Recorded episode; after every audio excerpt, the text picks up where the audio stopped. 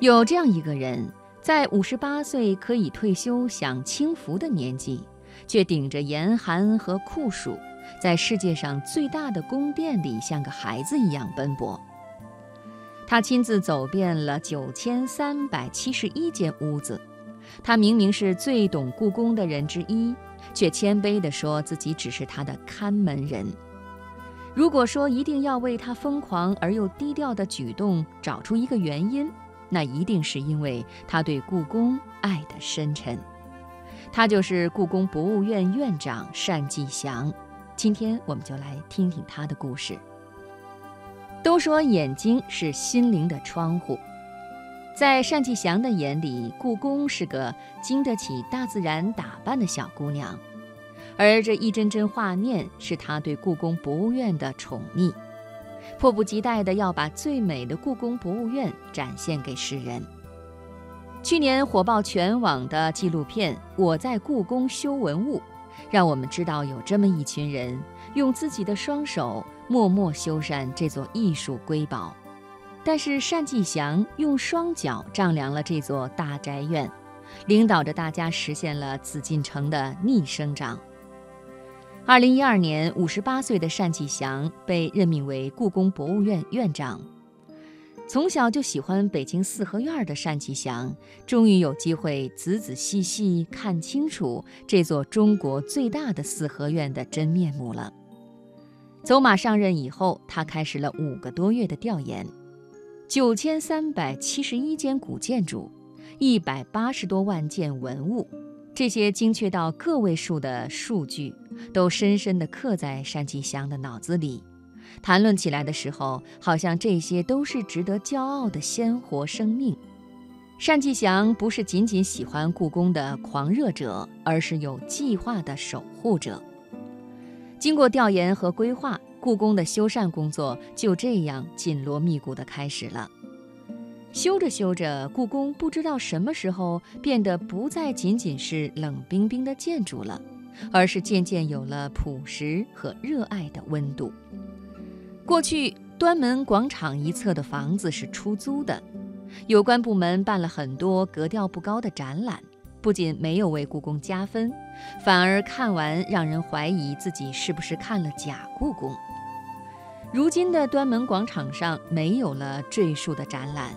单霁翔组织人员在广场上的五十六棵树下铺设了板凳，明亮宽敞的端门广场变成了观众休息的场地。过去，游客累了就直接坐在保护建筑的栏杆上，这样既不美观，又会大大增加故宫内公共设施的损坏几率。为了提供更加舒适的游览环境。单霁翔组织制作了三千五百把实木长椅，自然地融合进全部是木质材料的故宫建筑群。除了建，单霁翔还要拆。在单霁翔眼里，故宫就是一座干净的文化殿堂，一花一叶、一砖一瓦都是文物。面对格格不入的三千六百平方米彩钢房。和一万一千两百平方米临时建筑，单霁翔只是一个字：拆，把干净重新还给故宫。这个属于整个中国人的大院子，打扫整理完了之后，单霁翔就打开了院子的大门。首先，他将售票口增设到三十二个，保证观众三分钟之内能够买到门票。故宫博物院成为全世界售票窗口最多的博物馆，又规定限制客流量每天在八万人次，做到不仅能看，还能好好看看我们国家的瑰宝。不知道你们是不是还记得纪录片《我在故宫修文物》中工作人员骑车上下班的镜头？那是因为单霁翔提出，二零一五年故宫全面实现禁烟、禁火、禁车的整改目标，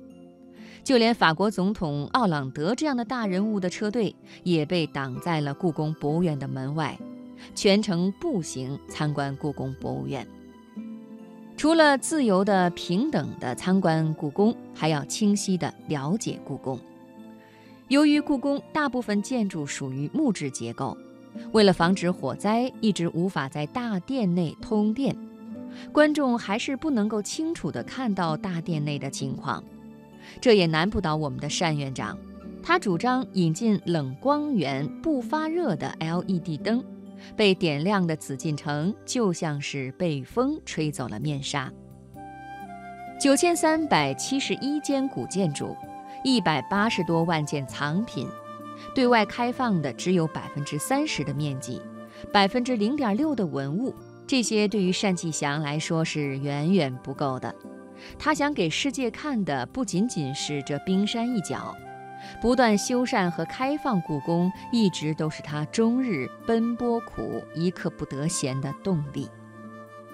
单霁翔知道年轻人才是故宫博物院的未来，所以在他的带领下，故宫完全是按照网红的路子在发展。为了吸引更多的年轻观众群体。单霁翔带领团队为故宫打造九千多种文创产品，还为故宫在淘宝网安了家。二零一六年，故宫淘宝店的收藏量已经超过八十万，故宫文化创意产品的销售额已达十亿。单霁翔守护着过去留下来的文化瑰宝，同时又着眼于未来。单霁翔本是故宫的掌门人，但他却只称自己是故宫的看门人。他守住了这件中国人留给世界的一件充满感情的礼物，把一个壮美的故宫交给下一个六百年。